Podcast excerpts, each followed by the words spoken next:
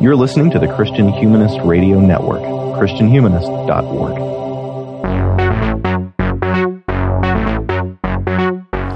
An ironic disclaimer. This episode deals quite a bit with aesthetic value, and unfortunately, for about 30 seconds somewhere in there, we lost our internet connection and it gets a little bubbly. Bear with us, we'll do better next time. coming in from all over the globe confirming it as true. The event seems to have taken place at the same time all over the world just about 25 minutes ago. Life was filled with guns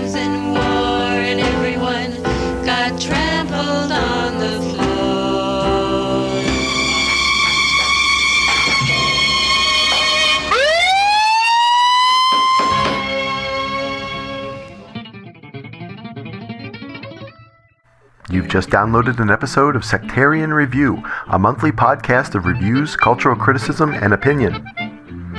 Contributors to Sectarian Review try to think broadly and seriously, but also a little frivolously about the life of the mind in contemporary America. We've read a lot, watched a lot, and thought a bit about the world, and we're here to talk about it. Sectarian Review is a part of the Christian Humanist Radio Network, but don't hold those guys too responsible for what we say here. If something we say gets you thinking, send us an email at sectarianreview at gmail.com. We also have a Facebook page where you can post comments, reactions, and ideas for future episodes. Now sit back, relax, and hopefully enjoy another episode of Sectarian Review. Against Praise Movies.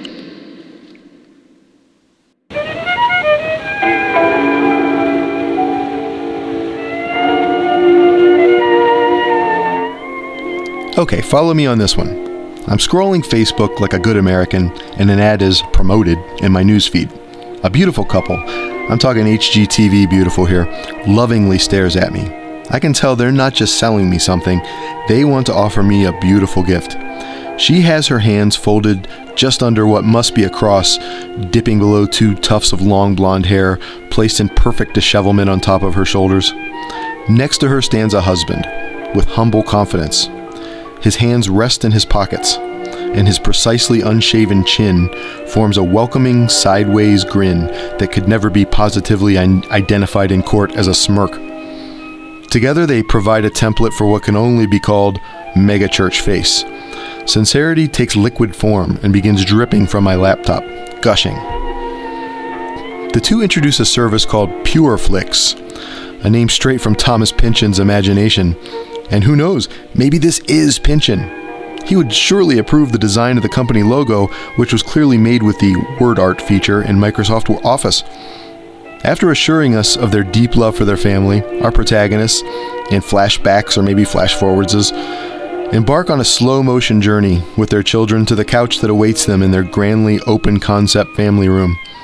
Although never seen on screen, one can picture the granite countertops and walk in closets that await this happy, healthy family when the show is over.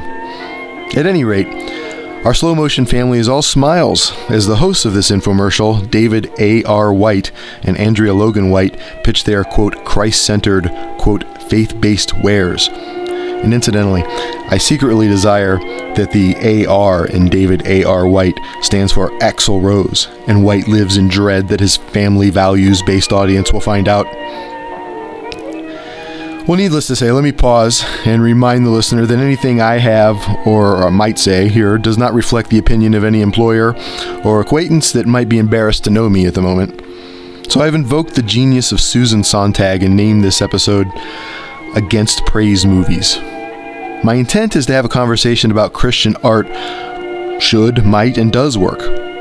By now, it's no secret that I have a deep seated antagonism toward the Kirk Cameron style Christian film. The rant I just went on was unnecessarily hostile, snarky, and unfair, but I decided to go there anyway. As with the football episode last time, I'm operating under the assumption that destruction is an act of creation, and I want to dismantle what has, for Christendom, a veneer of goodness so that we can explore what is really good.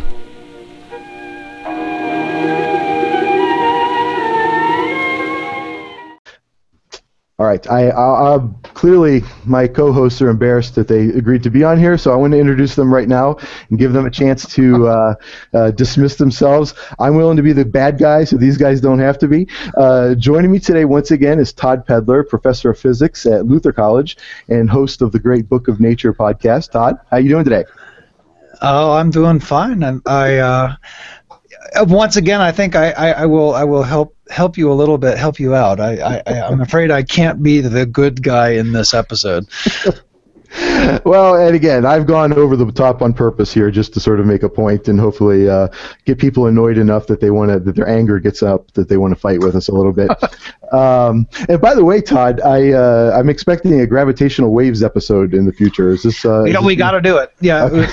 we we, we got to do it. I I actually thought about just recording a little 15 minute spiel on my own, but uh, yeah, uh, yeah, yeah, it, it'll it'll come, I'm sure. Awesome. It was very exciting. I, am thinking that should be the name of the uh, Book of Nature House Band. the gravitational waves. well, in that voice you hear, uh, Todd and I are welcoming another celebrity guest, the great Nathan Gilmour, Associate Professor of English at Emmanuel College and uh, King of the blogosphere at this point. Nathan, you've been on like every blog or every uh, blog and podcast that I, I, can think of. How's it going? you can't think of very many, apparently. No, I, I have had uh, a really great time here lately. I've been on uh, Homebrewed Christianity.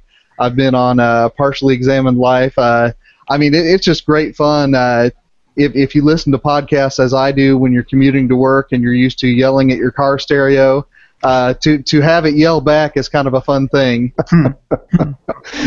well, I've been enjoying your show a lot lately, and uh, and I am actually going to be sitting in for you here in a couple of weeks. You guys are going to be talking about. Oh, very good. Apparently, so uh, we're sort of trading off here a little bit. Yeah.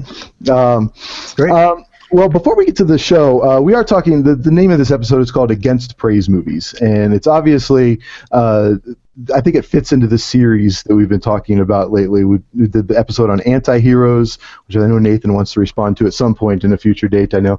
Uh, mm-hmm. We did the show about football, and, and now uh, upcoming we're going to do a show about Trumpism, is what we're calling it. And so there's this sort of uh, cultural reflection that this is really a part of, and so. Right.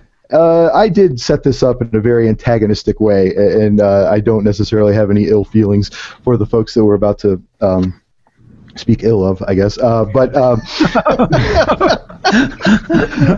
uh, only sort of set the stakes, uh, uh, which I think are kind of high. Um, all right, so before we get to that, though, I do have a, a response. Uh, Jordan Poss left a really nice message on our Facebook page, and I wanted to uh, uh, to read some of that to you all. And Jordan has expressed interest in uh, being on, maybe uh, uh, joining the cast here every now and then. So I wanted to give him a little shout out right now. and this was about the football industrial complex episode. Jordan wrote, "Great discussion. I've thought a lot of what y'all said for a long time." He writes you guys too and says y'all a lot, doesn't he? uh, for a long time. I actually soured on church for a while uh, during college, at least in part, because I knew every Sunday in the fall would involve UGA Tennessee trash talk. It's a shame that uh, we have to have discussions like these, though, because I, I really want to love the fellowship and leisure that used to be a part of sports. The small town teams, uh, as it used to be, could be one of those little platoons Burke wrote of, and this. Uh, uh, and, and this I felt something of during that basketball season at my tiny rural Christian high school where there was no taxpayer money involved in sustaining it, responding mm. to my socialism comment. Uh, but uh, uh, sports has turned into a monster, especially at uh, college and professional sports. Again, great discussion, and I hope uh, this can open up discussion and reflection in others. And I invite you to look. He posted a, uh, a picture of something that he was reading that actually uh, speaks to, from a military historian perspective, and actually speaks in interesting ways to the conversation. So I invite you to take a look at mm. that and, and join into the conversation. Um, and like I said, I wanted to sort of step back a little bit from that because there really are wonderful things about athletics uh, and, mm-hmm. the act of participating in sports, right? It's the idolatry of that that I was really sort of aiming at. Mm. And so mm-hmm. uh, I do want to step away from some of the hyperbole. Um, right.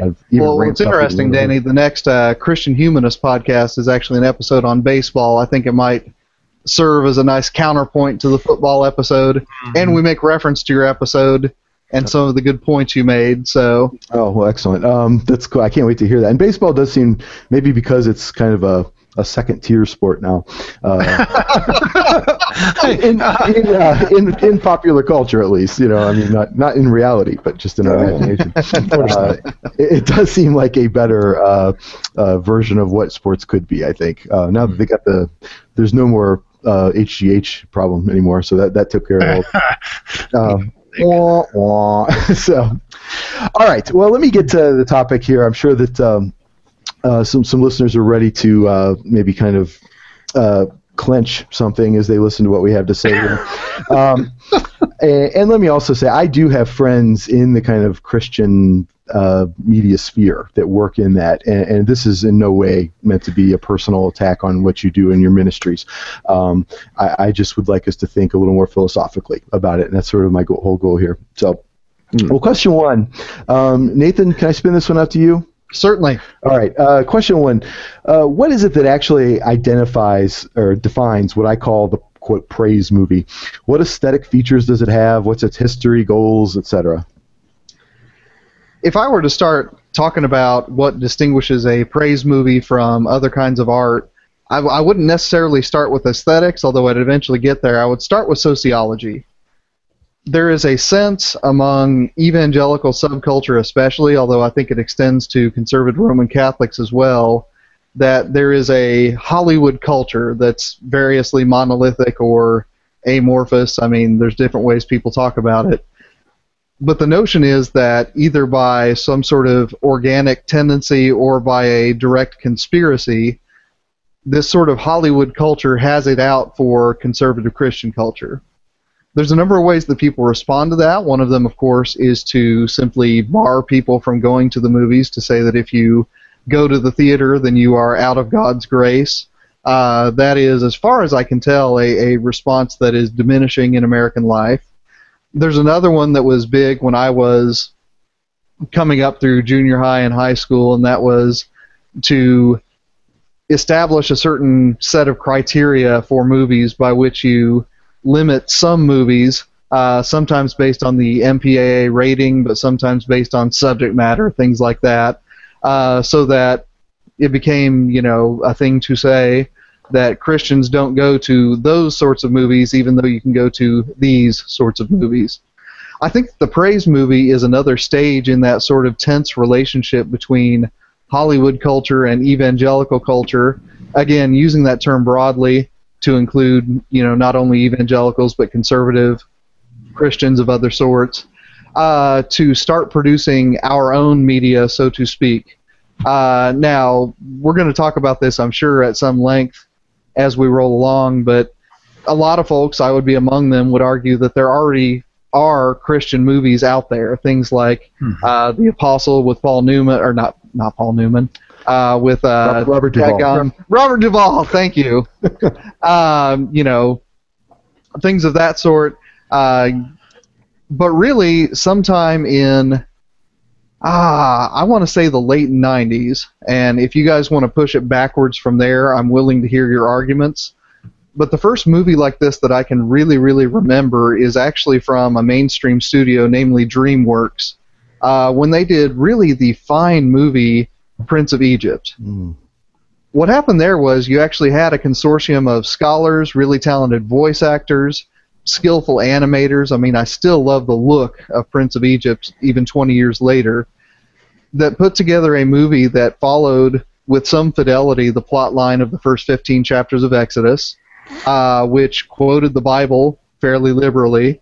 Uh, or conservatively, as the case may be, uh, and uh, and as it went on, uh, the Prince of Egypt, you know, really brought out, uh, you know, some of the emotional force of Exodus while telling its own kind of story that ran at an angle to Exodus, but isn't there in the text. I mean, the story of the duel between brothers in that film is really something that is original with Prince of Egypt that you won't find in the text of Exodus. Fast forward a little bit, uh, people who distribute movies realize that you can make money doing this. Um, and so you start to get uh, really a swell. And again, I, th- this is where my history is a little bit blurry. I don't know if these are concurrent or if one follows from the other. But as I remember things, you really get a boom in sort of Christian bookstore media that are purporting to be feature films. Mhm. This sort of hits a, a weird crossroads, and this is why I keep, uh, you know, double clutching and saying it's not always evangelicals. When Mel Gibson's The Passion of the Christ hits theaters, uh, and it's interesting that there are more evangelicals than Roman Catholics excited about that movie. Mhm. And so, in the years since that, and that was what 2003, I want to say, maybe 2004. I really should have looked this up before the episode. it's, It's it's, in it's after 2003. It's, it's Okay, okay. Yeah, yeah. yeah. you get an entirely new species of movies, starting, I believe, with the movie Facing the Giants. These are extraordinarily low budget uh, productions.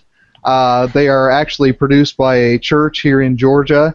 Uh, they are purportedly set in Athens, although people who live in Athens won't recognize much of what goes on in the movie.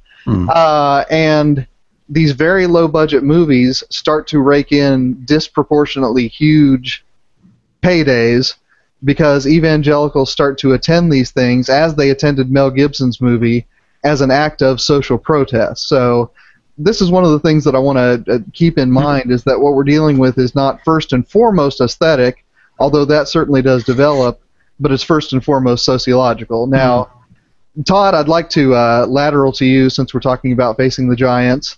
I mean, if you were going to talk about some of the aesthetics that arise out of these kinds of movies, where would you start digging in? Well, see, my uh, I, I, I, I may uh, I may call an audible here because the because I think I I, I wasn't going to hit hard initially on aesthetics because I think aesthetics are important and I think the aesthetic is different. But I I find the origin of these films almost exclusively in a in the intent what's the purpose? In the in the mm, underlying okay. goal being not to produce something of fine quality but i mean to put it in in in the words of the kendrick brothers to to save souls. I mean that's their goal. That's it. They don't you know they want to do things in a way that i think utilizes a particular medium that is successful in in communicating with people. But these particular movies are put out there, and this would distinguish it from Prince of Egypt, because Prince of Egypt does not does not have that as a as an underlying foundation. Um, these movies, by and large, tend to be focused on portraying by, or teaching a moral lesson of some sort, Okay. um, not in a particularly subtle matter, uh, manner usually. um, and most, you know, at least the Kendricks, most of their movies tend to seem to have to do with fatherhood and marriage. I mean, that's sort of the, the big dogs that they're, you know, they're fighting. Um, and I- I would, for me, I, I, I guess I see a continuum that goes back beyond Prince of Egypt to to The Thief in the Night. You know, Ah, 1972. okay, good. Okay. good. And so for me, in the lineage there, you want to you want to go back further. That goes back to the 13th century. I mean, because this is the Passion Play, Mhm. right? Um, and so the genealogy for me goes from from you know Oberammergau or, or Gau or however you pronounce that in in you know in the 1600s, uh, the famous Passion plays in Germany, through um, a a a time in which uh, you know there is a fever for for end times in which uh, we get these these four film I think there were four films um, but Thief in the Night is the one I, I distinctly remember um, scared the crap out of me as a young kid huh Is that the one that you've been left behind? That, uh, Uh, exactly Is that the folk Yeah. song? All right. That- that- that's the one with the uh, white unite vans that Ah, drive around you know, yes. But it I mean very very campy, but you know it's it's the 70s, so 1972. but it's the first of several films that deal with the second coming, the rapture, and and, and the world in the aftermath of, of the rapture and so forth. Um, and it's it's it's interesting to me anyway that the rapture film, which persisted I think for quite some time, was about the only form of Christian film to make the rounds for a while. Mostly these went like straight to church distribution or what have you. Um, but prior to Thief in the Night, I don't think there's much at all outside of really entirely in-house films that are produced by and for churches. It would be interesting, and I'd, I'd love it if we ta- you know bat this one around a little later too, to think about the what is what is the place of things like Quo Vadis and Ben Hur and the Ten Commandments, all of which Oh, come yeah, out in yeah. the 30, 30s to 50s. Um, these are films which, even more than Prince of Egypt, are are are really telling a story, and I, and I think you know, in, in the case of Ben Hur, it's a fantastic film. I mean, it, you know, in, in its production value. Um, but you know, we, we have this uh, this urgency to to bring out a particular um, theological uh, strain of thought, you know, into the mainstream to to to get it out there to um, wake up the lukewarm Christian or you know get the unbeliever to commit and whatnot. Um, and, and of course, what follows on this is the Left Behind stuff, right? You know, in Yeah. 19, 19 well, let's see, 1998. I, I didn't know this until I until I poked around a little bit. Um, there was a series of films made by by Cloud 10, which is the production uh, company behind the Kirk Cameron films. Um, that made a series of ones called Apocalypse, like Apocalypse one, two, three, four. I think they're numbered, but they they're they're, they're you know they, they have other names that they go by. Um, but that's 1998 and so forth. So 98 to up until we get to uh, Facing the Giants, or really, if you want, Flywheel, which came before Facing the Giants Oh, um, right. but was Kendrick's, but it was a direct to DVD venture. Um, you got nothing but but these Rapture films, um, and really something that distinguishes you know what follows is is I, I think a good move to get away from that fixation on this one issue. Um, unfortunately, you develop a fixation on another issue um, with with the Kendrick films. Um, but I think the you know the, the aesthetic is is the the aesthetic value of these films the, the the the intention to aesthetic detail is certainly second seat to the message right? Um, the character portrayals are often flat uh, not well developed. Um, they generally sort of run towards stereotypes right? You've got the uh, you've got the sold out you know the sold out praying christian you got the struggling christian you got the curious non-believer and you got the non-believing warthog from hell right? I mean um, and and and these films all they're f- so focused on this message and so fo- I, I think so dedicated to eliciting a heavy emotional response the the aesthetic the, the, the choices of us you know in, in the aesthetic realm are are, are kind of limited. I mean they, they really don't they don't explore much artistic space it seems it seems to me. Hmm Yeah, that's interesting, Todd. I, I guess the reason I thought of Prince of Egypt first is because, as I remember things, that was the first uh, cinematic, you know, multiplex movie release that I can Right. remember being marketed at Christian bookstores. mm-hmm. And so, I mean, that, that strikes me as a, a different kind of moment from those Rapture films where, you know, I, I you, you can tell me if I'm wrong here, but Hmm. the sense I get is they didn't get a whole lot of movie theater time. Oh no, no, I no, I don't. I don't think they did, and Yeah. that, that is an that is an important thing, and that's and that's something that distinguishes facing the Giants from from the rest, because facing the Giants went right in and actually made a boatload of money, you know, Yeah. as these things as these things go. Um, so you know what we would call the praise movie, you know, Mhm. I, I, think starts with the Kendricks. Really, um, Okay. I don't. I don't even think it. I don't think you can count Kirk Cameron in really again because those were very limited release. Mhm. Uh, oftentimes, I think they were um, pitched to theaters where you had some kind of church support yeah. and, and, and whatnot. So it is kind of a different beast with a different uh, flavor. hmm I'm so depressed right now. Um, the uh, the whole I'd totally forgotten about those Thief in the Night movies, and now I, I feel like I need to call my counselor back up and, and uh, lay on the couch again. Uh, I, I just uh, I totally uh, we hosted those at my house when I was a little kid. I remember having um, I, I don't know where we got the tapes. I think the church must have lent it to us, and and we uh, we uh, we played in our VCR. We had all these people in our home watching these things, and Mm. I think we had good intentions for that, but uh, it was uh, I was a little kid. I totally remember this. It's uh, it's horrifying, and honestly, the- aesthetically, I feel like those are a different animal. For one thing. Um, I think they're much more closer to the aesthetics of like the drive-through sort of exploitation movie of the 70s, um, and, and I think that's my memory, at least, of course, Right. of them. And, and I feel like so that alone kind of distinguishes them. They Yeah. do have that kind of uh, shock value quality that that those kinds of films were going for. Right. Um, Whereas there's a much more kind of, um, I guess, purely pedagogical value or quality that these other ones are going for. Um, uh, I'm not. yeah.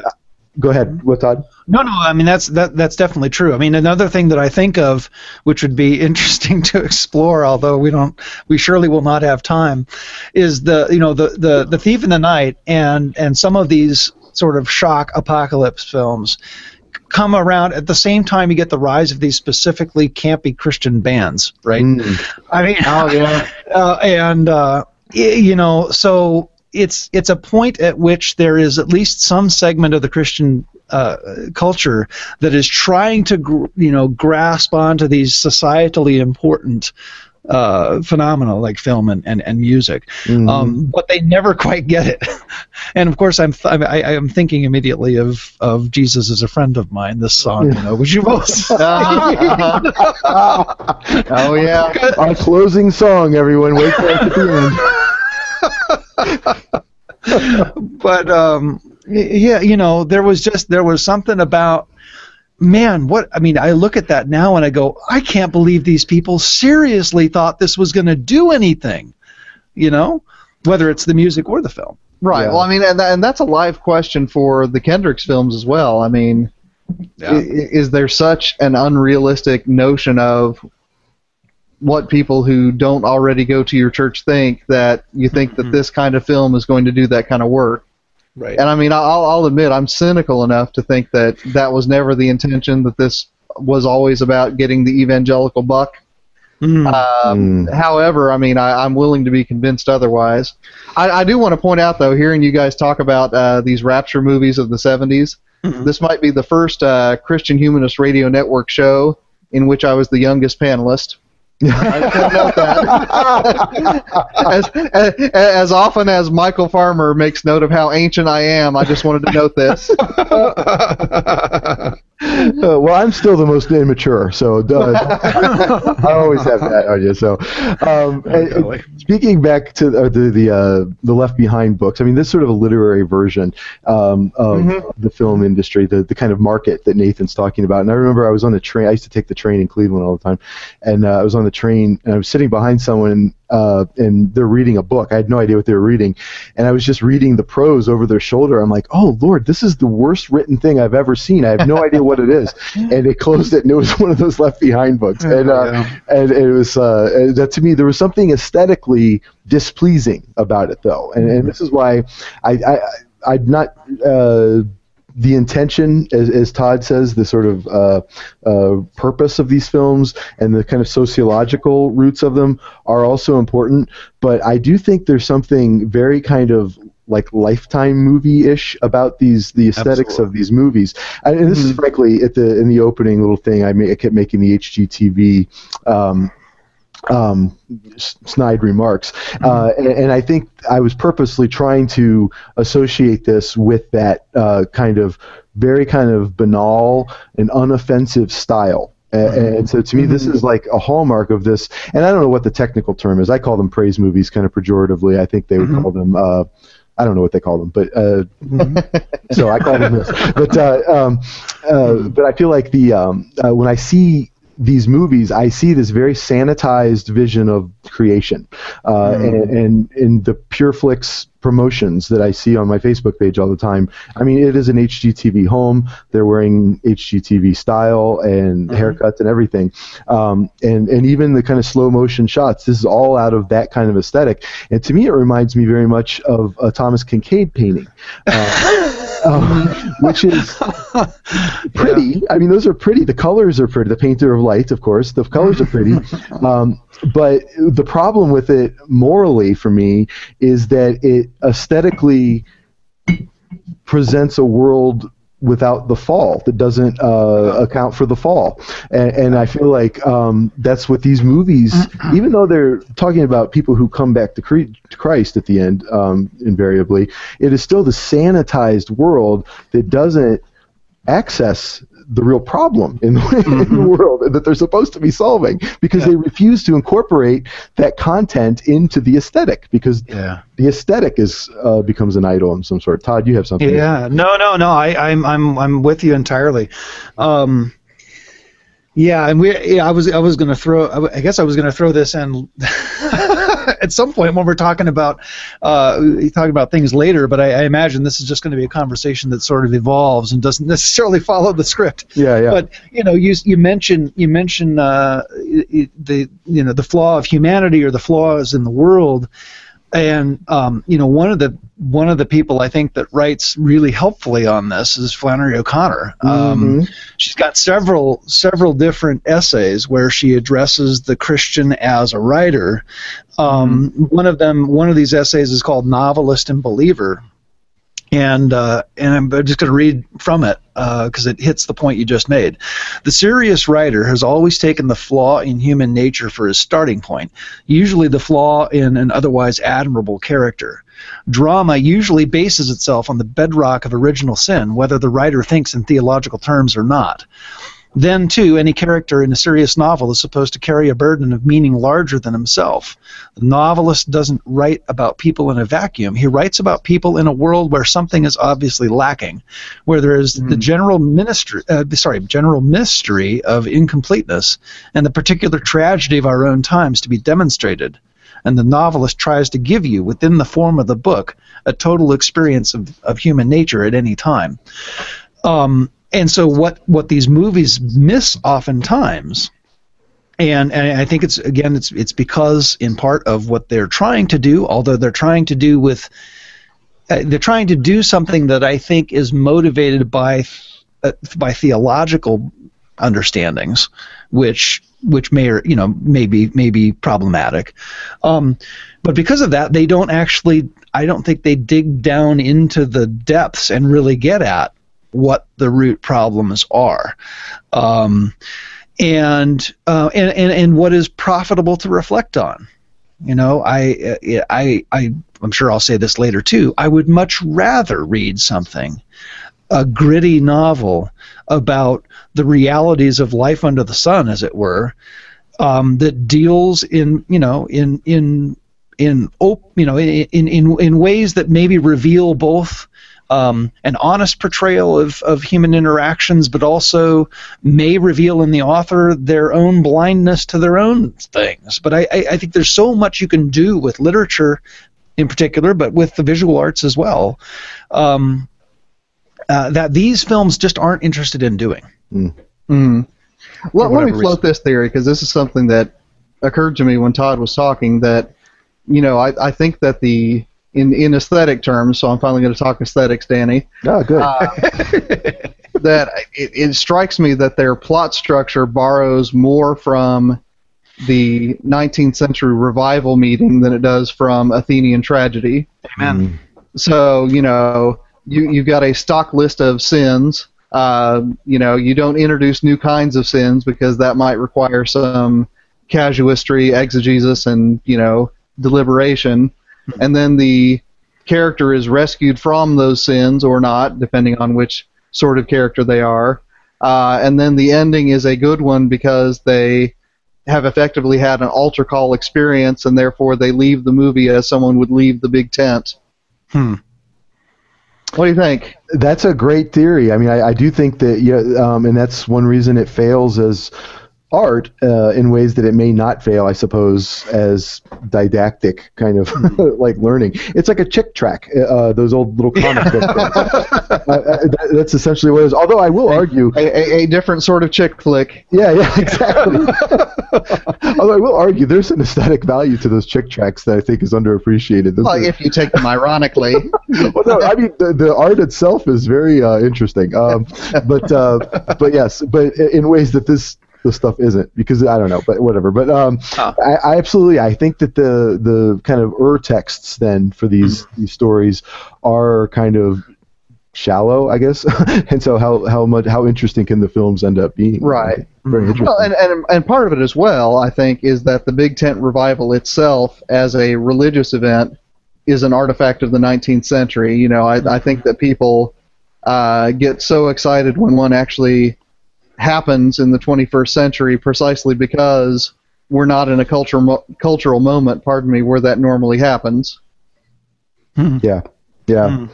Well, uh, we have sort of, uh, I think, already previewed the second question I had. Can we just kind of uh, let me state that so we can continue the conversation? Yeah, roll, on- roll on, man. and I'll shoot this one back to Todd. Um, and speaking of aesthetics, by the way, I have the pleasure of seeing Todd in the camera, and his microphone. If he sounds great, um, it's- he has this magnificent microphone today. I'm like, I'm, I'm so jealous of this thing. So the aesthetics of this show is just so much better now because of uh, Todd's investment here. So, um, so ultimately, Todd, what is the problem here? I, I've maintained, I maintain that this form of art fails the Christian imagination, and I have specific reasons for using that term.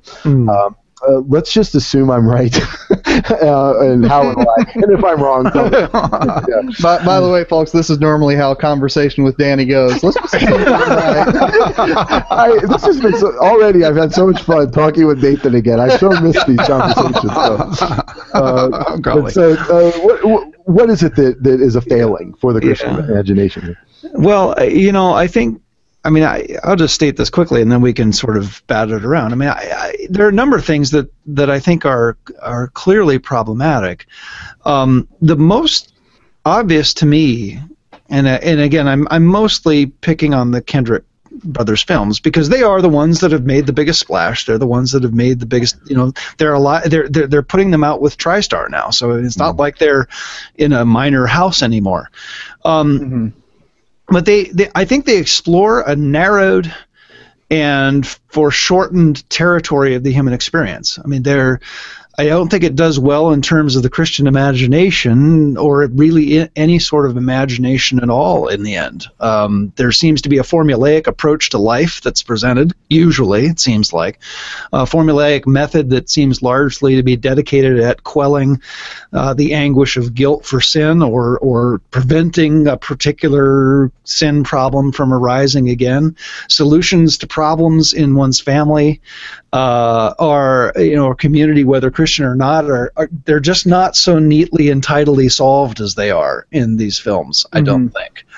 Um, I, I think they fail to understand the human condition at, at, at bottom. Um, and what I what I would uh, I guess what what I would say the Christian imagination requires is for us to look openly and honestly at who people are under you know in in this world.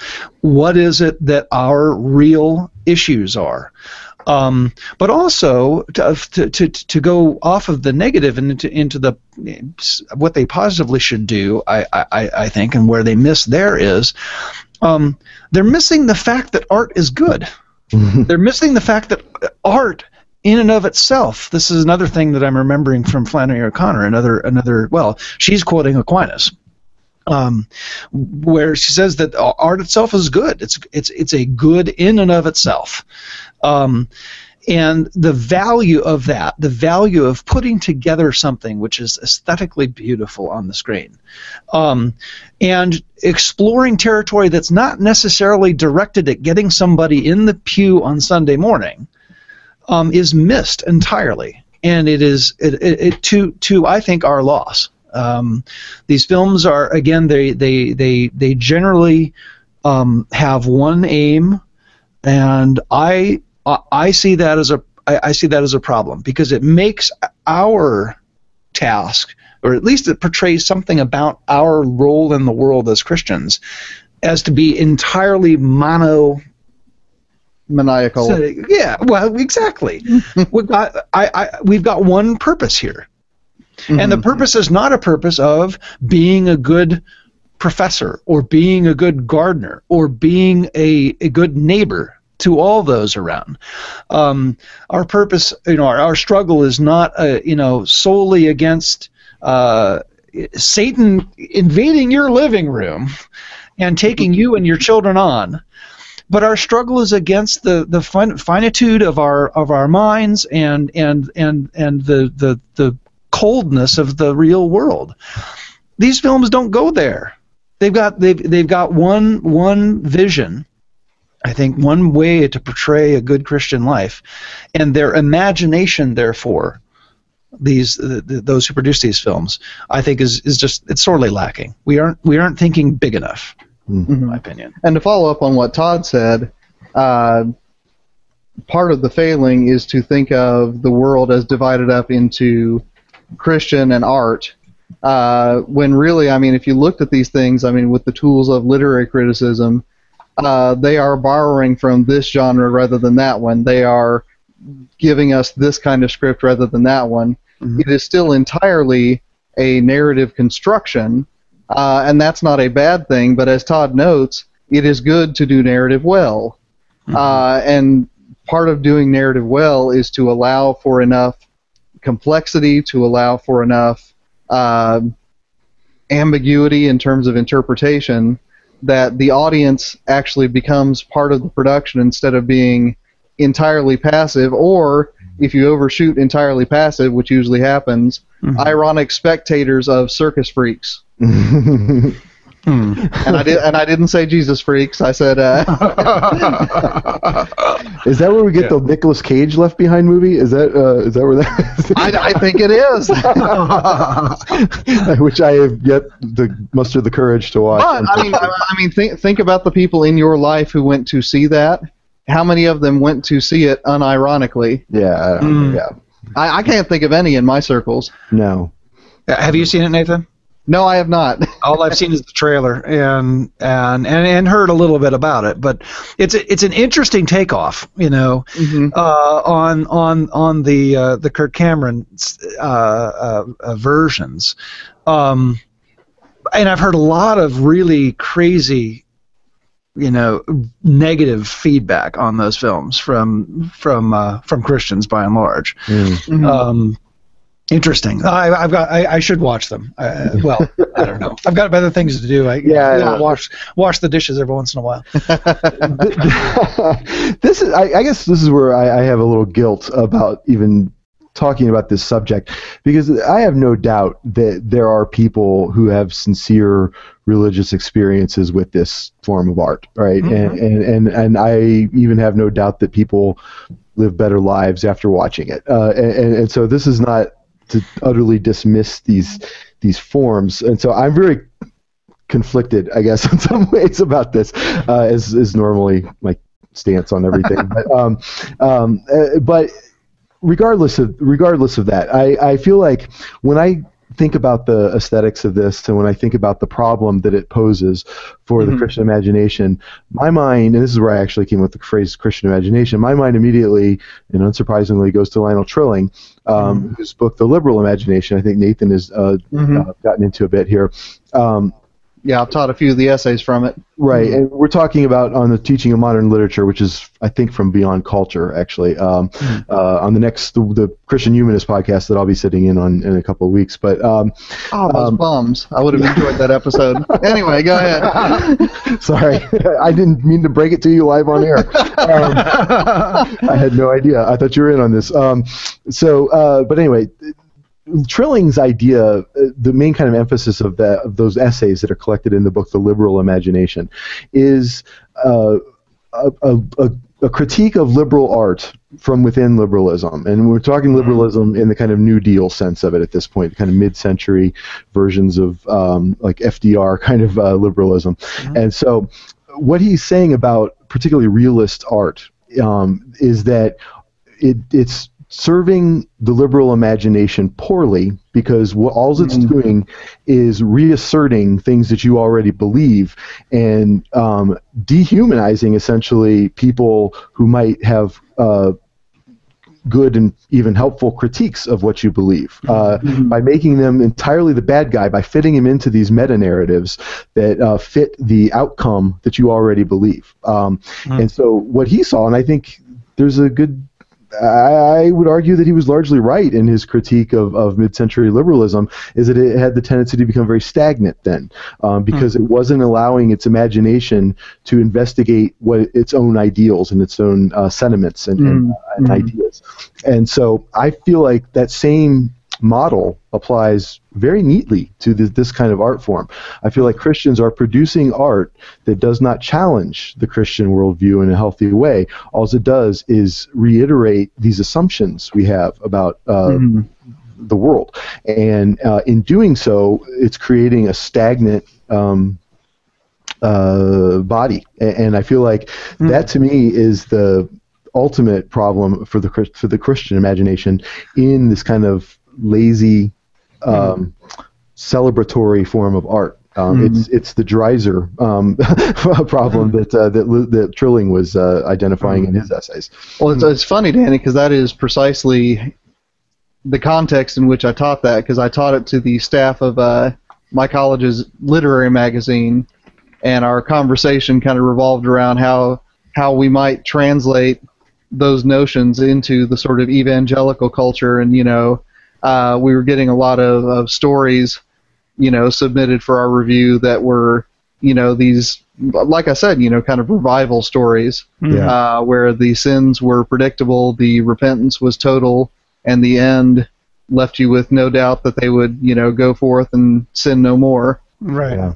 And you know, the, there was so little variation on that that I thought Trilling would be a good conversation partner when we were thinking about what kinds of stories we're going to try to draw out of our students.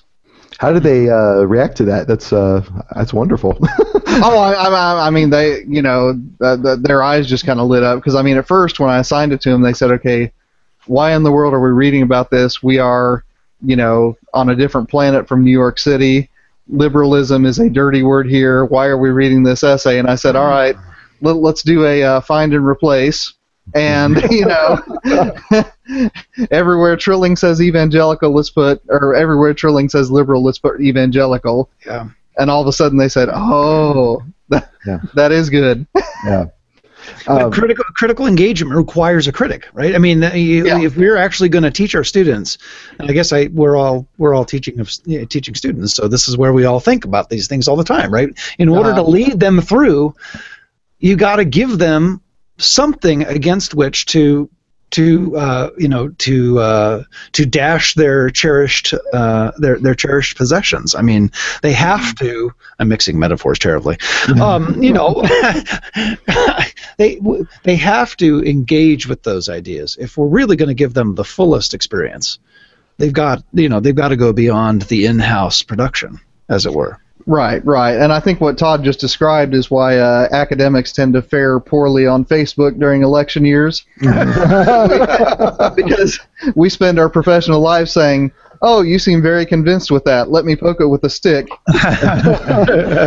But I mean, I think that that's interesting that you make that uh, uh, comparison, Nathan, because I feel like a that's a nice segue into next week's episode about Donald Trump and his Yeah, there you uh, go. uh, influence. but b, um, it's also I think a way to think of our political discourse as a as a natural outcome of this limited imagination, this uh, inability or unwillingness to uh, see the best in one's opponent, right? And um, uh, and I'm thinking particularly, maybe this is the moment I can unleash you on God's Not Dead. Um, my kind of main critique of that movie, my the thing I I could watch it in like 20 minute blocks before I had to go up my blood pressure medicine. I, I, I had to do that as well.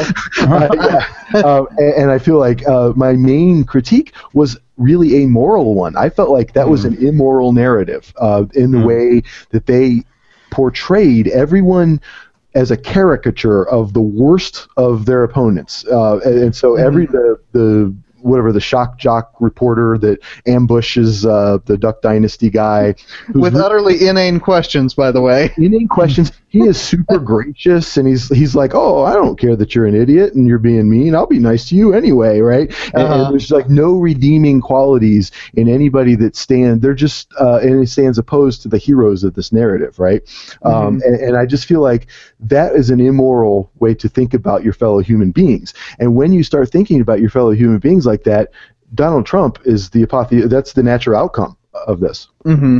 Mm-hmm.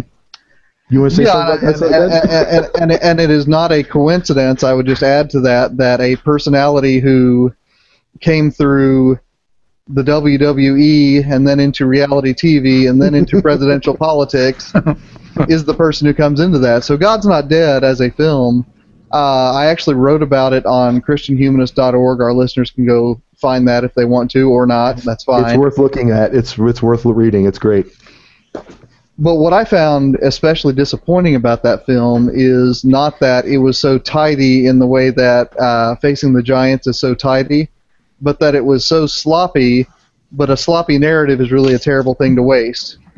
so, a couple things that you know I noted is that you have parallel stories that never get explored. So, for instance, you've got your main character uh, who is the you know evangelical pre-law student who you know confronts the evil atheist philosophy professor played by Hercules, uh, and I can't not mention that. But then you've got a parallel story: a young Muslim woman uh, who is you know confronting a university culture that is you know the same sort of secular, godless university culture. Uh, and yet the movie never explores the ambiguity there that we are supposed to root for one of them to resist the university culture, but the other one to become more secular and more liberal because she starts out Muslim. Mm. Likewise, we've got the story with uh, Dean Cain, so you got you know Hercules and Superman. Um, Xena has gone to a much more interesting career, I think. So. but uh, you know, in his storyline, there is a fascinating moment, and honestly, you know, one of my favorite moments in a movie that didn't have very many favorite moments for me, where his uh, mother, who he's been neglecting the whole film, he finally goes to visit her, and in a moment of you know Vatic prophesying speech, uh, says, you know, well, I mean, let, let me set up the scene. He's talking to her, thinking that she's just entirely out of her mind because she has, you know, reached dementia. I can't remember if they call it Alzheimer's in the film, but hmm. she's lost her mind basically. And he says to what he thinks is an inanimate body, "Where is your God now? You've read your Bible and gone to church your whole life. You're sitting here about to die with no memory." I couldn't care less about God, and I'm loaded. I have any woman I want. I have exactly the life that I dreamed of. And in this moment of prophetic speech, uh, she says, Well, maybe God didn't give that to you. Maybe it's Satan who gave that stuff to you just to make sure that your soul would be lost.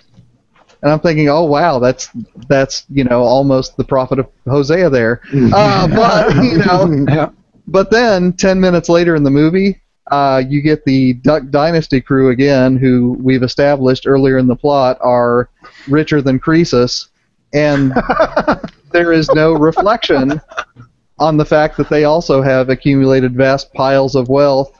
Uh, there's no possibility within the narrative world that, you know, maybe they also, you know, got given their money by Satan.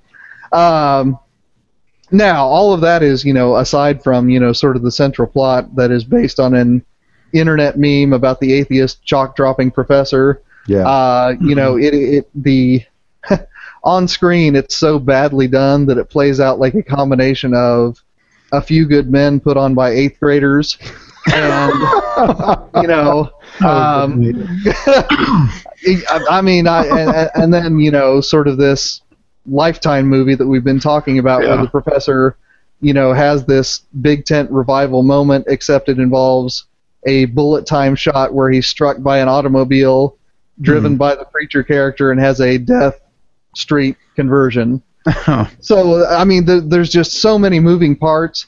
There's so much possibility there.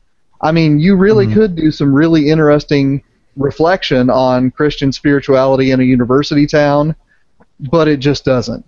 So I mean, honestly, you know, uh, unlike facing the Giants, which I which I find you know unappealing because it's so tidy. I feel like uh, God's Not Dead wasted a good bit of sloppiness that really could have been interesting. Yeah, I think it had no intention. I mean, I don't think it intended to take any kind of complexity. I think that's what we're saying is the problem. I'm trying to be charitable, Danny. I know. Well, you did very well.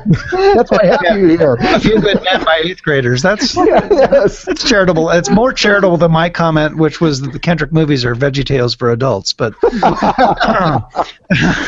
Well, But no, it- but no it, it really does build up, and I mean, I, I guess if anyone still wants to see it, you can pause here and go see it. although I don't know why someone would, but uh, yeah. it, it really does build up to a rhetorical trap, a la Tom Cruise and Jack Nicholson, Yeah. except with none of the drama, none of the tension. I mean, Yeah. I yeah. Whew. Anyway, keep rolling, keep rolling. Yeah, Sorry. well, no, I, I, and also there's just I think there's a real laziness about what a intro to philosophy class would even look like. I mean, Oh, the, the, the, teacher is just like I, from another. I mean, first of all, the last thing a philosophy professor I would assume would ever say is let's just dispense with pointless debate. I mean, that's Yes, the yeah. last thing I would expect a philosophy professor to to, to I, argue. I teach intro to philosophy. Yes, that is correct. so, and uh, in addition to that, the list of uh, characters, he has like Noam Chomsky. It's obviously uh, like that's never going to be taught in an intro to philosophy class, right? I don't even know that it should be taught in any philosophy class, frankly. But um, but it's obviously just like a hit list from these uh, these internet memes, basically. That Mhm. and, uh, I think they had Richard Dawkins on there as well on, Yes, on the board, yes. and, and so like and, so it's just like list all the people that are obviously bad, and we'll make fun of them and associate them with this bad guy. And, and so I just felt like it's it's in its laziness. I felt like it was really unethical and and damaging not only to the people that it was unfair to, but to the people who think that this is actually inspiring. And, and, and I feel like it actually contributes. I'm I'm really angry about this. I'm sorry. Um, I feel like it really actually it's a, almost in a cyclical way. It takes its cue from these cliches about secular universities that Christian Mhm. colleges often depend on. Um, Oh, Harvard was founded as a Christian college, and now look at them. Um, Right. and, and so, and in doing so, it contributes back. There's this sort of uh, echo chamber effect to this thing. Um, and I think it just uh, reasserts all these kind of false, lazy metaphysical claims uh, about what education is. Well, and Yeah. honestly, Danny, you might remember this. This is why I actually rented it and wrote that blog post in the first place because the college where you and I taught together at the time uh, actually had a screening as a you know school-sponsored student life event. Sure. And you know, a lot of students were just you know ecstatic that this film existed, and you know, this is the greatest thing ever. And some of my English majors came to me and said, "Okay, you've got to have an opinion on this." And I said, "No, I don't. I haven't seen it." so, uh, you know, out of a sense of duty and, and masochism, I, I did go and watch it and wrote up that little post. Yeah. Well, Huh. and I was th- th- thinking about lazy screenwriting. And Todd, I, I don't want to step on you here, but I was I, another one of these movies that I saw, and I know that Todd doesn't. He made a good case for not including the Kirk Cameron movies into this conversation or into this Mhm. title, this category. Right. um, but uh, for the sake of me having something else to say, let me do that real quick. Um, uh, the movie Fireproof, I did happen to see several years ago, and, and there's this, you know, you have the internet porn addicted husband and and uh, and marital problems, and he's a fireman. Uh, and so he has a, a partner and a best friend who's an African American, and I'm thinking, who's a Christian, and I'm thinking, oh, geez, this is going to do that cliche thing where the black guy dies, so the white guy gets saved, and and and uh, and it didn't do that, and it was so cheesy what it did. I, I said, I wish it would have gone down predictable. it would have been so much better if it had been predictable. cliche, but, Well, when you get to the point you're hoping for the tropes. I know. Like, Right. watch a Hallmark Channel movie for Pete's sake, people. Okay. Um, Todd. Well, eh, so to be fair, Fireproof is a Kendrick Brothers film too. So Oh, okay. this Oh, happens excellent. to Okay. In it. I mean, you know, Andy Kendrick is eh, Kendrick is in every one of these, and he's you know he's one of the characters in there too. But um, no, I I, I think I want to go back to the echo chamber effect here because you know really, I mean, with with the goals that they have for these films. Um, the, the the fact of the matter is that 99% of the people who go to these films are are you know they, they're being preached to as the choir, right? I mean, Mhm. there's there's so little. Uh, I, I think in, hope in my mind that this kind of thing is going to work the purpose that they want to work. Um, so it it does become a way of feeding um, the, the the bias that may exist that may exist that does exist within some segments of evangelicalism that we don't want to go outside of our territory. We don't want to go out there at all. Um, let's just make movies that we're going to be excited about, you know, and and it, did- you know among among the things that I think is a forgivable offense for for uh, for people with these films and I'm speaking about people within the echo chamber, um, is the fact that these films don't show, they tell. Mm. Yeah. Right, they're they're the primary problem, and uh, you know this too is an aesthetic issue, right? I mean, is they're they're they're they're telling everything. Everything important gets passed by by words of one of the character. One, you know, we've always got some wise, uh, wiser older Christian who, um, you know, corrects the assumptions of the the, the good wife in in War Room or, uh, uh, or or what have you, and and it just becomes a sermon. I mean, even for, which is it? Courageous? Does courageous end with a sermon? I think that's the one that does. Um, but there are these moments in the where action stops, and now you've got this wise person dispensing, you know, the the the, the wisdom uh, to to the character in question, um, and that's just bad. It's just bad filmmaking. uh, it's bad storytelling. Yeah. Mhm. Um, yeah, it just drives me nuts. I mean, it's why I mm. can't I can't get into it. And when when church is around, and our church does it, you know, when they hold the movie nights for these films, I go, oh, you know, it's double face palm. Yeah, I, I in prep for this, I, I went on Amazon and watched on Amazon Prime and watched as many mm-hmm. as I could, and um, and in order to kind of, and you know, so you know, the internet's looking at you all the time, so all my targeted ads became so obnoxious. I had to order Hannibal season three the other day just to kind of get a different. to, to cleanse cleanse the Yeah. screen. I needed, I needed to sort of reset my recommendations. and so, Oh shoot! um, anyway, um, well, Todd, that's actually your last comment. It was actually um, a really handy transition into my last question, um, which is hopefully a more hopeful one. Um, I, I think I've done okay keeping my ire at least respectable here, um, and I do want to also reiterate. I don't discount the fact that people are well-meaning in making this sort of thing and, and consuming this sort of thing, and I don't discount the fact that people have had legitimate um, positive experiences with it. Um, um, that said, I, I, I don't like it. Um, Right, but, right. Well, um, uh, Danny, if, if if I could get Scott's for just a second here, yeah, uh, in uh, David Hume's uh, essay on one of his essays on aesthetics, I can't remember which one. I mean, I think there's a, hel- a hopeful or a helpful, pardon me, notion that you know when people really, really are gratified by art that most people who you know have any kind of taste in art find atrocious. He offers the helpful notion that they don't like it because it's atrocious, but because even bad art is going to have something good about it. yeah, And so, I mean, I- I, think that that, uh, you know, keeping those two realities in tension helps us to, I guess, avoid the, uh, you know, sort of dehumanizing of people who like this kind of stuff, because that that is an easy temptation to think, okay, you know, what, what, what, why are these people hitting this, this, you know, feed bar? What kind of pellets are coming out? yeah. Um, well, let me get to the third question then. Um, that, that, thank you for that support there. Uh, if something is wrong here, that assumes that a right is possible. Uh, in in an ideal world, what should Christian art be and why? Who's starting? You are. I, I, I just went off on David Hume for three minutes, so I think that gives you the ball. oh, good night. That gives me three hours. Um, I, I, I mean, my, my first and foremost, I just think it should be good. I think a good story should be told. I think, um, with rare exceptions, perhaps, I think it should it should avoid. Uh, I think it should avoid directly preaching.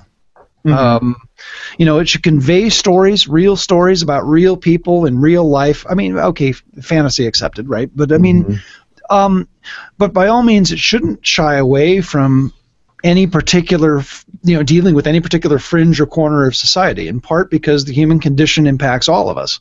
It impacts the believer. It impacts the unbeliever. What, what the pro- the problems that we have being fallible, uh, sinful creatures, um, and the exploration uh, that a you know a Christian artist um, uh, makes should take different shapes depending on what you know what corridor you're looking down. Um, I think the beauty. Uh, there is an inherent beauty in examining good and evil, in examining suffering and success, in um, telling the stories of the downtrodden, as well as those who have have have, have made it in this world. Um, and by looking at all of the realm of human existence, I guess I'm talking now, you know, the entire industry, if you want to say there should be a Christian film industry, which I'm not sure I agree with, um, we all can. eh, Again, O'Connor says the, the the artist being a Christian actually opens the door to be able to explore all the mysteries of life, and we should be doing it. We should be doing it in a good way. We should be doing it, you know, skillfully. The words we choose in writing a story, or the film, uh, the film making techniques that we use uh, in, in in telling the story visually. We should be aiming to do the best we can with what we have been given and the gifts that we have as storytellers. Um, but you know, first and foremost, I think we need to be realistic storytellers and just tell it as it is. And sometimes that means we're going to be telling the story of a conversion of someone, and sometimes not. And that's okay because there's so much for us. I think we, you know, we, I think it'd be fair to say that we Christians have far, far more in common with those who aren't Christian than vice versa. I mean, th- th- th- than we have out of common, you know, that we don't share with them. Mhm. And so, why is it that we should be um, either telling, you know, co-opting art to have to to serve a one purpose, which again many Christians think is the purpose of Christians on earth, the only purpose of Christians on earth. Um, but also, why should we not be telling a story that is just a good story? Um, That may you know may have uh, may have a moral element to it, but it may darn well not. And um, you know, I, I, think Christians ought to be engaged in all manner of art making. There's obvious things you want to avoid, right? There are certain form forms of art, in quotes, that you want to avoid. Um, but but by and large, the you know the, the, the field is open, and and God's given it to us to play in, and I and I think I, I think we need to be thinking that way. Yeah, I have to say the um, I think the inspiration I had for this was was it in the summer when Todd you were on the Christian Humanist podcast talking about the seventh seal. Uh, It was a, a few months ago, several months ago. Yeah. And um, and I think that was sort of the original idea I had. As you guys talked about that very existentialist atheist uh, of uh, meditation as being very um, useful, not useful, but moving and, and productive for Christians to watch. And, Oh, yeah. And, and I was enti- entirely convinced by that conversation. Um, if you ever uh, have a chance to go back and listen to that, I highly recommend it. Um, and uh, and and so yeah, that actually got me thinking about this. Like, why can't most Christian art be that sort of deep and and, and thought provoking? Um, and also, I was just reading something online, and I'll never remember where I saw it. It was one of those Facebook things that come across, uh, and and um, it was talking about whether you should go see Deadpool or something. Uh, I think it was Deadpool, and it particularly fixated on nudity. Um, and they made the claim that is nudity ever good in a movie? Uh, and the answer is obviously no. Uh, and, and I'm like, I don't know that I would. I, I, that seems to be too simplistic of an answer. Like I have seen movies in which the sex scenes are integral to the storytelling. Um, a History of Violence is a, is a good example that comes to mind. There are these sort of bookend sex scenes in that movie that really kind of um, illustrate the character development in, in really interesting ways. Um, it's not for kids, but you know what I'm saying. But but I would say that that's an example of a um, of a use of some content that is offensive. And would you go back and say that in Renaissance art that nudity never contributed anything to beautiful art? Uh, you know what I'm saying? Uh, like like I just feel like that's a very un uh, an unexamined uh, assumption to make uh, about art, and I think it's one of those unexamined assumptions that lead to sort of bad Christian movies. And I'm not suggesting that we go out and strip down for movies now. That's not, that's not my uh, my intent here. But uh, uh, uh, but it, I, I do think that that is a instead of just making that a, a, a flat out statement to ask why might this be is a much more uh, uh, productive way to approach it. Um, but Nathan, go ahead. Well, yeah, I mean, I and this is where you know I I think that it might be good for Christians to read more Immanuel Kant uh, because you know in his you know critique of judgment, one of the distinctions he makes is between an experience that gratifies and then an experience of pure aesthetic pleasure, and you know that doesn't end the discussion; it begins the discussion because for any given artifact, you know, I mean, if someone says uh, I'm simply, you know, enjoying the form and the composition of the photo in this Playboy centerfold. you know, I mean, exactly. but, you know, I mean, we can dispute that, but it does at least allow enough room for a distinction between the pornographic and the aesthetic nude, Yes. right? Uh, and it gives us some categories, you know, beyond simply, well, you know, rich cultured people enjoy this stuff, so therefore you should too. Uh, you know, I mean, it, it's actually something inherent to the artifact in question that you know lets us ask those questions, right? Right. Um, you know, one one one thing that occurs to me uh, about the term usefulness, I think again that's one of those places where if we think that if something is useful, it only has one possible use, Mm. we're cutting ourselves off a little bit because I, I can think of a number of films where it is good for something else. And again, I'm going Immanuel Kant again. I don't know why I'm. I, you It's know, my- because I'm late. That's why. well, I, I, honestly, what I what I'm thinking is I'm going to hear from Michael Farmer that I'm singing the praises of Kant, but his distinction between you know good in itself and good for something Yes. is not a strict hierarchy, right? Because there have been films in my own experience that were good for shattering certain idols that I had built, right? Mm-hmm. There were films that were good for expanding my imagination so I could ima- so I could imagine more people as sharing a common humanity with me. Mm-hmm. There were films that were good for a crazy number of things, and and honestly, I think it goes back to, and I realize now that I've had this theory on the air, now I'm just flogging the heck out of it. but I, but I think that a lot of this comes down to literary genres. That I mean, there's a distinction between movies that people make when most of what they're familiar with is revivalistic evangelical church services Yep. and then movies made by people who are familiar with that, as well as Sophocles, hmm. as well as Milton, as well hmm. as Dostoevsky, hmm. uh, so that you know, you know, if I can go in a, a Ciceronian direction. And Danny, I am trying to help our uh, Christian humanist bingo players here. Uh, no, in a, if you go in a Ciceronian direction, I mean, there really is something to be said for having models for art in your life and having good models for art in your life and having more than a couple models for art in your life. You make better movies if you know Dante and you know uh, Billy Graham than if you just know Billy Graham. hmm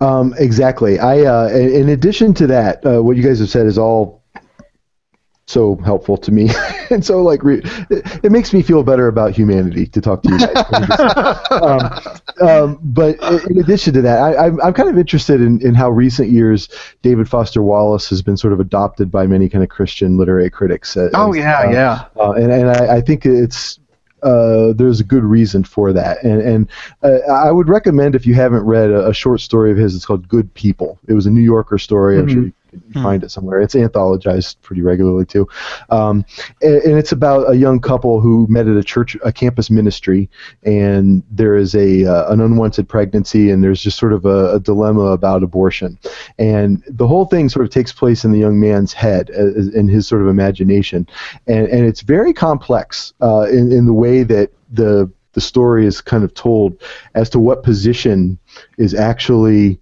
um, the more ethically sound one to take. Uh, and, and those questions that that story raises are just so productive. And um, I think one thing that makes his work really useful for Christians in a way that uh, God's Not Dead, as I, I railed on, um, I felt like I feel like when I read him, and I read this. Might, Jamie Smith might have written this about him. Um, Mm-hmm. uh, someone someone else wrote this. I, I'm I'm remembering it. Um, that he loves his characters. I, I mean, he's these beings that he's created in his fiction. He, as an author, has love for right in a way that the author, uh, the filmmakers of God's Not Dead, do not have love for the caricatures that they've created and put on Mhm, screen. Um, and, and so I feel like that alone uh, uh, should be uh, at least the least that a Christian art form should do is, is to actually love humanity. and so, um, and I feel like David Foster Wallace, as not in any way an Orthodox Christian, um, uh, as a, a right artist or a man probably, um, is a, a, a much better model for Christian art than the Kendrick brothers and all these other folks that we're talking about. Um, um, any last thoughts from you guys? Well, one thing that I, I would want to be cautious of, and, and it's going off of your last point about David Foster Wallace, uh, is that there's a danger if you are exposed to a whole lot of these films, you know, Fireproof and God's Not Dead and so on and so forth. There's a temptation to say that if you just remove the evangelical conviction, then you'll automatically get good art. Mm-hmm. And you know, I, I- I'm thinking of the movie uh, Saved with an exclamation point Yeah. which is basically a photo negative version of every bad evangelical movie you've ever seen, except that the fallen away evangelical is the good guy and the evangelicals are the bad guys. Right. I mean, they, they really did just switch jerseys and make the movie over. Right. Uh, so, I mean, don't get caught up in the notion that, you know, the evangelical conviction is the poison, and if we can just remove that, it automatically becomes good. Right. It's entirely possible that for something to be offensive serves a function to smash an idol that is in your mind and in your heart. It's also possible that for something to be offensive uh, is not helpful at all because it is striking at something that is genuinely good. There's no way to tell which one that is ahead of time. You've got to actually think about what you're looking at. Right. Thus ends the sermon, Todd. Well, I, I guess what I would what I would say is, is as an alternative. I mean, one of the one, one of the things that churches often do whenever these movies come out is they, they hold some event where they're able to either make a deal with the with the theater to have a special showing, or they do something on their own uh, in their own building. Um, as an alternative to that kind of an event, what I think is is likely to be effective, especially in the context of communities where we've got college students, like we all live in. Uh, well, Nathan doesn't. I guess you live way out. but, nevertheless, but, but nevertheless, um, w- one thing that uh, that our church in New York did, I uh, I was a, at Cornell University for four years, so we lived in Ithaca, and our church um, got uh, uh, a a I don't remember when. I'm trying, trying to think when it, when it was, but we got the idea to hold monthly film viewings and discussions, and we just we we opened it up to ev- you know anyone and everyone, but just to go and wrestle with good films, to wrestle with what's there, and they could be they could be mo- you know movies which are more ostensibly you know Christian related, like The Mission. We did that. That was a great discussion. We also watched Babette's Feast. Uh, we did um, we did Chocolat. Uh, you know, a number a number of films that were you know very very popular, but offered the possibility of throwing a Christian voice into the the, the sort of reaction to um, to what goes on in the film and how the film portrays life and what have you. Um, and whether it's some an event that is a mixed event where you've got community you know members outside of the church body and the church itself, or it's just the church. I, frankly, I'd love it if youth groups would do this. To be honest, um, uh, you know, it, it is it can be an incredibly edifying time um, because you you know a- a well made a well made movie has something to say about the human condition one way or another and and we have things that we can say in you know in in in response to an exploration um, which i think I think those conversations are to me the most fun. I mean, I you know I can't imagine. I, I honestly can't imagine what a church gathering, you know, around some of these movies might entail in terms of discussion points afterward. Um, Whereas taking on a good film, I, I, I think can be really fruitful. Agreed, agreed. I uh, I always had a fantasy of uh, doing this myself. Maybe someday it'll happen. I think it's, it's a idea. We're doing a. Uh, we just launched for next year, uh, starting next month. We're at the college I'm at, Mount Aloysius College. Uh, we are doing a, a series on the Coen Brothers films uh, once every couple Oh. of weeks over the next year. Can I come? So, uh, absolutely, anytime. I'm, I'm going to start with Raising Arizona here after spring break, and and, Oh man, and so yeah, we're gonna. that, that remains my favorite Coen brothers. I know, I know that I'm a uh, a Coen heretic for it, but still holds a special place. I love it too. So yeah, no, and, and I, I think that those movies in particular have a lot to say about religion and, and Oh, yeah. interesting things to say outside of orthodoxy, and I think that that makes it uh, all the more valuable. So, Right. um, uh, thank you guys so much for, for being here. Uh, I really always enjoy talking to each of you individually. It's the first time that this triumvirate has been assembled, uh, uh, and I hope it's not the last. I really enjoyed uh, uh, your input, and I enjoyed. I appreciate the. Uh, uh, you're willing to uh, leave your own shows for a moment and step into mine here. um, Nathan, there's one thing I always do or forget to do completely, and if I were to do, I would do terribly. Um, and you're so good at this on your show. Um, and I was wondering I think I know what you're about to ask of me. the iTunes thing. Um, is that what you were? I, I mean, I, uh, Can you tell us about iTunes? if you team me up, I'm going to swing at it. Go ahead. Sectarian Review is a production of the Christian Humanist Radio Network. Uh, Danny edits the show as well as recording it. If you have a moment before our next episode, please head over to ChristianHumanist.org and leave a comment there, the Facebook group dedicated to the Sectarian Review, or over to iTunes where you can leave a five star review. Remember, on iTunes, you're dealing with the most popular distributor of podcast material. Five star reviews bring more listeners, more fun, more people involved in the conversation. Please do that for us. We'd be eternally grateful. And Danny, I'll, I'll, I'll kick it over to you to do the official ending. the official, that was let's call that the official ending and uh, let me just end with my eternal gratitude that was so much better than anything i could have done so nathan uh, todd thanks again uh, you guys have a great one You too. Thanks.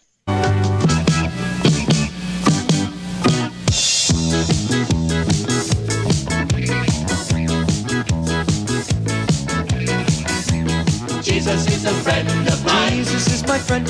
Jesus is a friend of mine. I have a friend in Jesus. Jesus is a friend of mine. Jesus is my friend. Jesus is a friend of mine. He taught me how to live my life as it should be. He taught me how to turn my cheek when people laugh at me.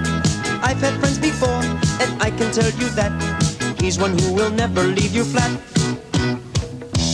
Jesus is a friend of mine. Jesus is my friend. Jesus is a friend of mine. I have a friend in Jesus. Jesus is a friend of mine. Jesus is my friend. Jesus is a friend of mine. Thanks for listening to sectarian review download us again next month for another hour of criticism reviews and opinion in the meantime check out our facebook page and send us an email at sectarianreview at gmail.com Sectarian Review is a part of the Christian Humanist Radio Network. Eternal thanks to Kristen Philippik, intrepid press liaison. Until next time, remember the words of Kafka don't despair, not even over the fact that you don't despair. Bye.